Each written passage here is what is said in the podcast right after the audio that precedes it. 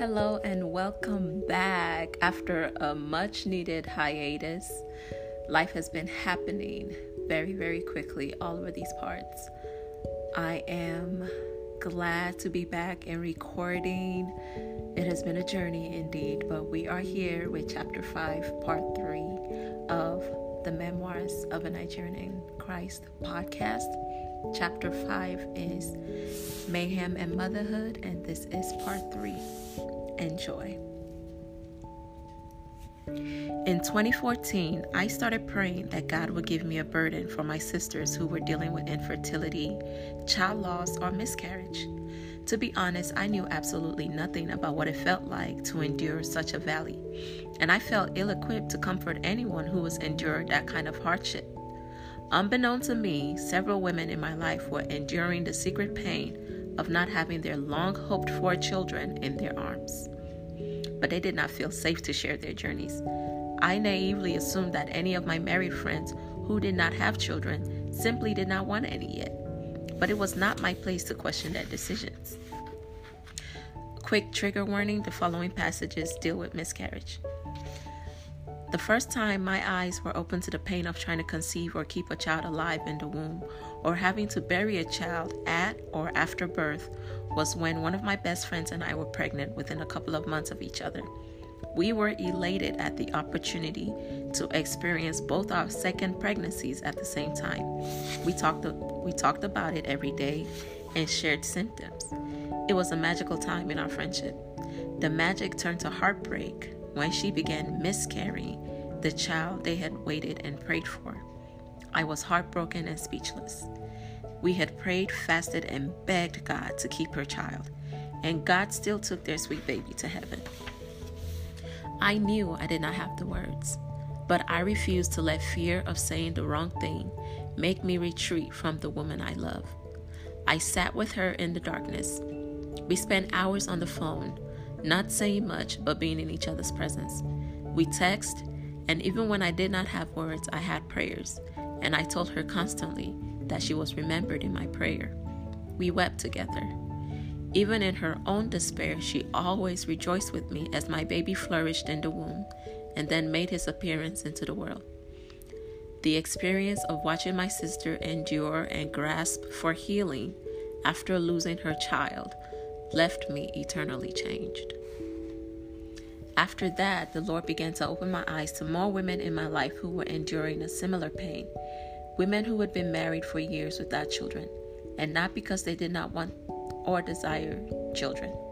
Some had suffered miscarriage. Some were experiencing unexplained infertility, and at least three lost children during labor and delivery.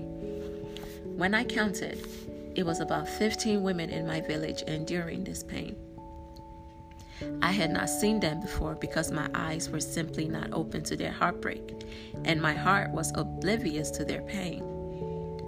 Once the Lord opened my eyes to see beyond my assumption that everyone who wanted children could have them, I began to pray. The Holy Spirit taught me that I did not always have to have the right words to say. I could be loving in my silence and allow my presence to speak my love for them. Above all else, I was there to let them know that they were not forgotten, not by God and not by me. Sometimes we speak of motherhood as if it is a given. It is a spoken expectation that yes, after you get married, you will have children. Many women, like me, go into marriage with that same expectation that they will soon be mothers as soon as they are ready. When the pieces do not fall into place as we have been told to believe they would, the results are not only heartbreaking, they change your entire worldview. A woman living with infertility may start to feel like she is the broken piece of the puzzle and the reason her family cannot add the children they so desire. Unfortunately, the way we believers talk about infertility often blames the women who are enduring it. Words like maybe God doesn't want you to have children, or have you considered adoption when the couple has not confided in you about their plans, or what are you guys waiting on? And all mentions of biological clocks can drive a nail into an already bruised heart. Honestly, what is going on in people's bedrooms and bodies is none of our business. As a Nigerian, I have had to openly repent to my friends and acquaintances who were newly married for a common saying among Nigerians. It is not out of the ordinary for a toast or prayer at a Nigerian wedding to include the words, quote, in nine months we will come back to do your baby shower or baby dedication. As soon as you say the words I do, everyone is watching for telltale signs of pregnancy. Who wants to live under that kind of pressure? Not I. When these expectations of love, marriage, then baby carriage are not met or realized, the newly wedded couple that should still be in the honeymoon phase are inundated with prying questions and curious stares. I have literally sent to my friends at their wedding or shortly after it, We're expecting a baby shower soon, so hurry up. What I meant as a joke could have done unintended damage to any of my loved ones who were trying but unable to conceive. Our culture as Nigerians encourages this kind of intrusiveness into the bedrooms of married adults. If you are married for more than a year with no children, do not be surprised when older Nigerians and pastors begin using you as a prayer point. Whether you confide in them or not, they will pray that God opens your wombs and blesses you with twins and triplets. God forbid you are a married woman and have decided not to give birth to children, you will be treated as a freak of nature. Marriage was for children, and anyone who was married and childless was doing it wrong. For a culture that values fertility so much, Nigerians do a bad job of weighing the facts in a scientific manner. If a couple is not getting pregnant, it is always the woman's fault. There is never any discussion about what role the man plays in their infertility. Things like low sperm count, male infertility, and impotence are never part of the discussion. It is the woman. The woman must have done something. Some wicked mother in law would whose sons are married without children are even known to threaten their daughters in law for not producing an heir. As if having children is as simple as just wishing them into existence. Some parents will encourage their male children to step out of their marriage to give them grandchildren, completely oblivious to the fact that it is the man who is unable to father a child.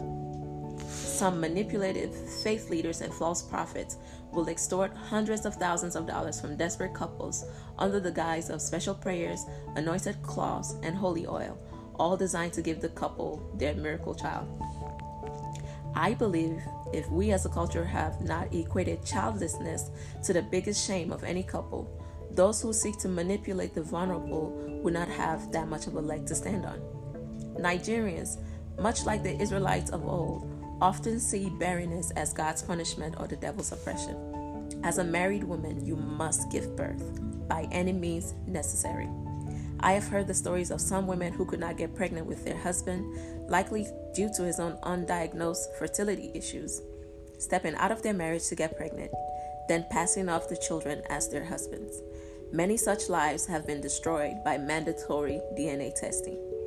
The truth does not come to light until the fathers are required to attest to the paternity of their children, supposedly born out of their marriage, only to find out that their DNAs do not match. Unfortunately, the shame and reproach of being married without children has driven many to desperate and ungodly means to become yeah so and so. For any woman still believing God for the child of your dreams, please know that God sees you. He mourns with you when you are mourning, and He rejoices with you when your good news comes. He is waiting always with open arms to love you as His daughter. God is not mad at you, and you are not being punished.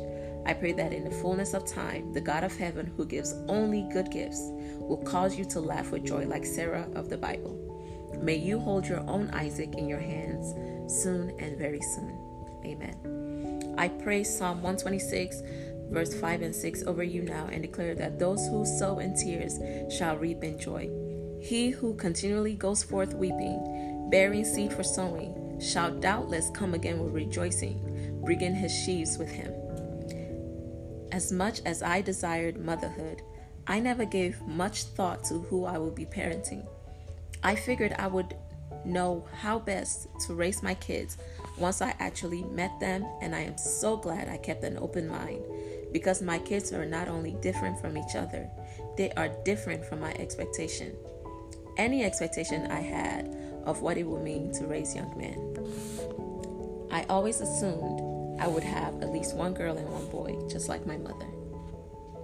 But the Lord saw fit to give me two boys, almost exactly two years apart, and I knew that I was in for the adventure of a lifetime. My first son, whom I proudly called Munchkin, was such an easy baby.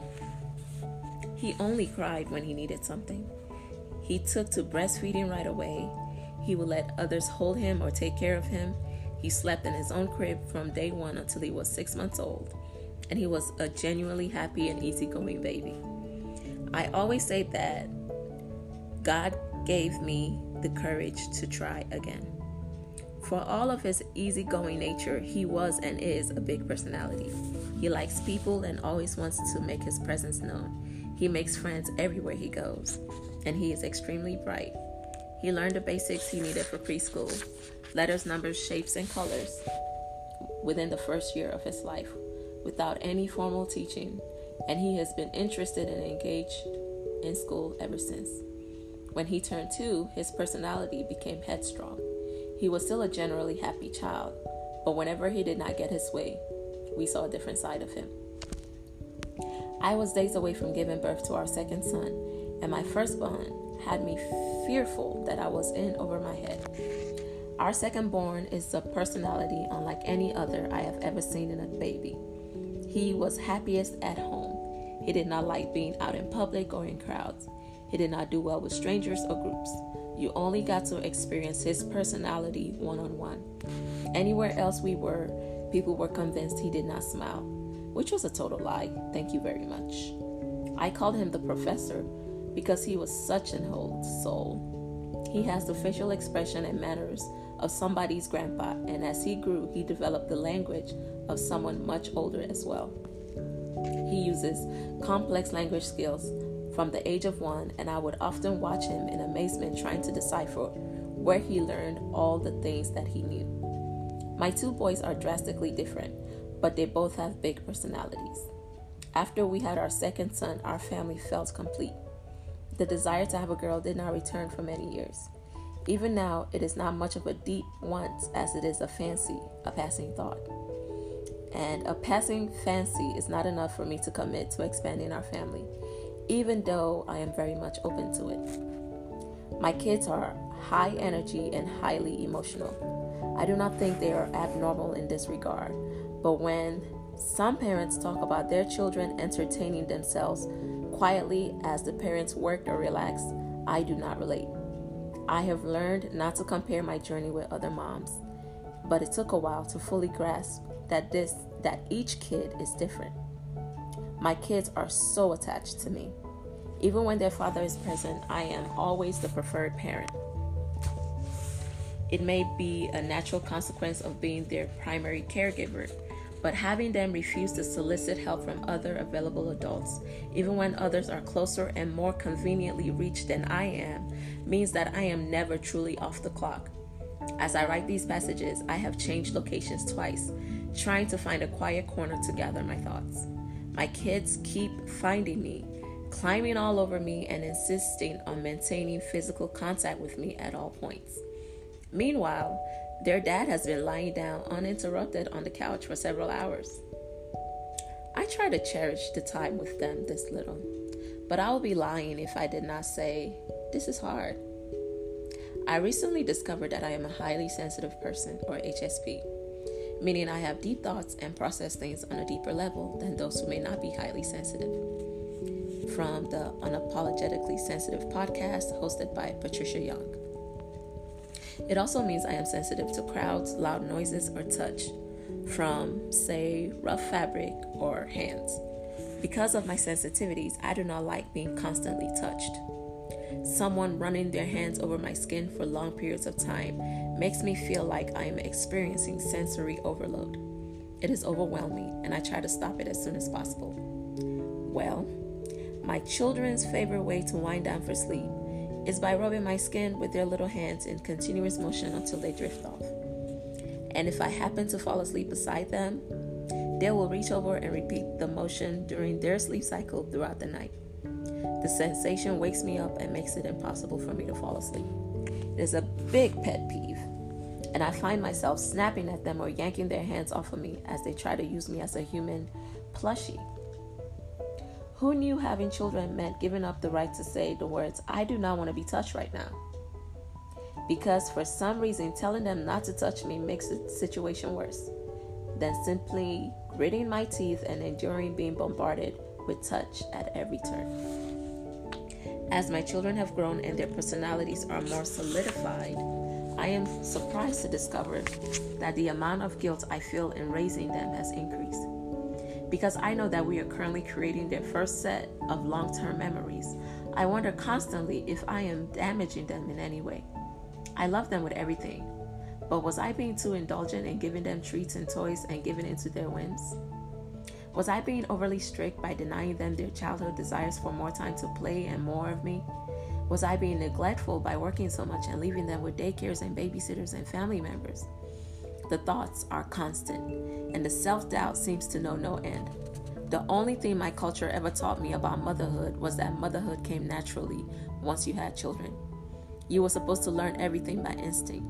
Nobody prepared me for the level of self doubt I experienced as a mom. I thought something was wrong with me when I had the desire to have a break from the work of mothering my children.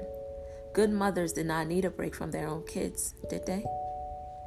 One of my great desires when I became a mom was to be a homeschool parent. I had no information and no local resources, but I had a deep desire to do it. When our firstborn was nearing his first birthday, I made attempts to teach him at home. At the ages of two and three, we had a free-form early preschool in our home that included many trips to the park, educational TV, and lots of books. My plan was to be in, was to begin incorporating more formal lessons when he turned three, but I was not confident in my abilities to teach him. When I expressed my desire to homeschool to my husband, he told me that it would be my sole project because he would be unavailable to help.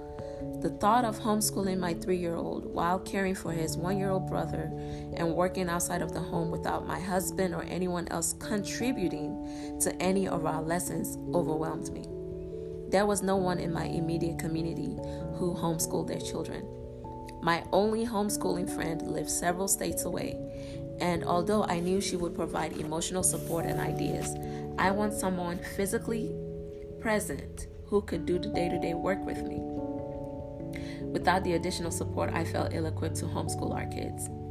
It was better they went to preschool with professionals who could teach them and devote the time to them. I enrolled our children in preschool when they each turned three, but my heart will wonder if I could ever get a chance to revisit homeschooling.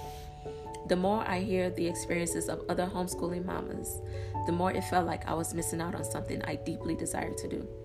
I have never been unhappy with the education our children receive outside of the home. Thank God we have never had any issues with abuse or bullying from others. But I resented the lack of flexibility that came with regimented public school education. My children were spending 10 hours of each weekday away from me because of a traditional school day. The schedule of a traditional school day meant that I left them around 7:30 a.m. and would not see them again until after 5 p.m when I was done with my workday. I could not take them on vacation during the week because God forbid we miss school. Even when I worked from home for months at a time, we were still spending our days apart because the kids had six to eight hours of school every day. If I had the option to homeschool them and fit their education into just a couple of hours of school instruction, it would have freed us up as a family in a whole new way. Instead, it felt like I was spending my children's formative years away from them, while someone else got to shape their minds during their most critical stages.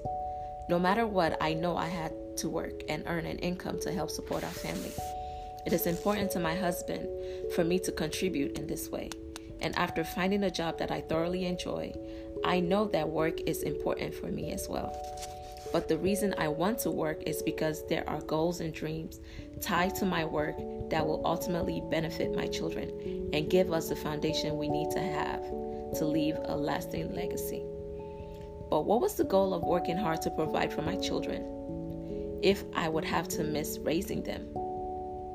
Homeschool seemed like my opportunity to pour everything I had to give in my role into these short few years that represent the foundation of my future relationship and bond with my kids.